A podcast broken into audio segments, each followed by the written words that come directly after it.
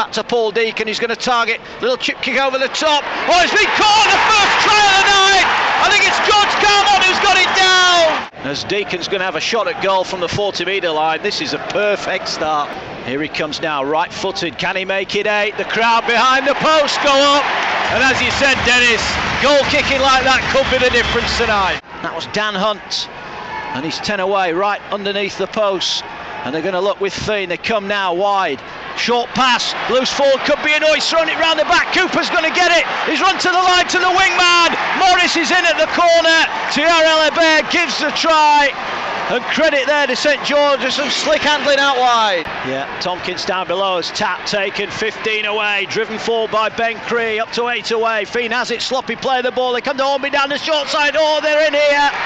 I think it's Cooper who scored this time. He's got the ball down, and it's eight points apiece.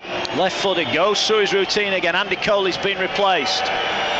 Comes forward. Oh, he's going to get this one just inside the left hand upright. And after that first shocking kick, he's found his range, and the Warriors find themselves ten points away down. Great goal line dropout.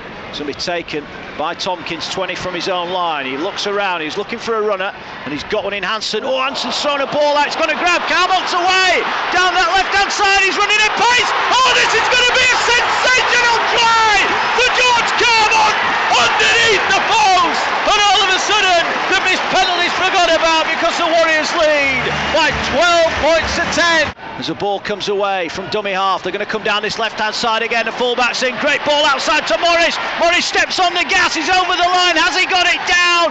He has!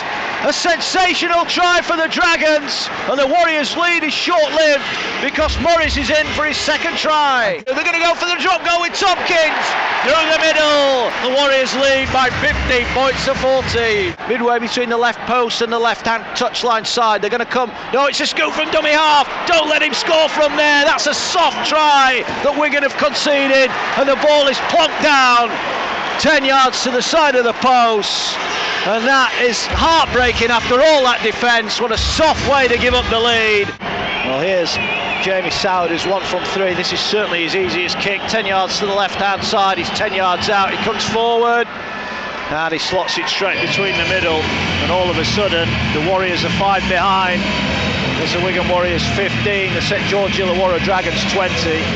The Dragons look to spread it inside their own forty. They get it out wide with Cooper. Cooper up to the line. He's got Morris away down that far side. Joel Tomkins can't get there. Oh, his ankle tapped him. What an effort. Last ditch effort again over on the far side. But Dragons have got numbers out this way if they bring it. It's slow, and Soward has it. He's going to go for the one pointer, left footed. Has he got it? He has. Six point ball game. twenty-one points to fifteen.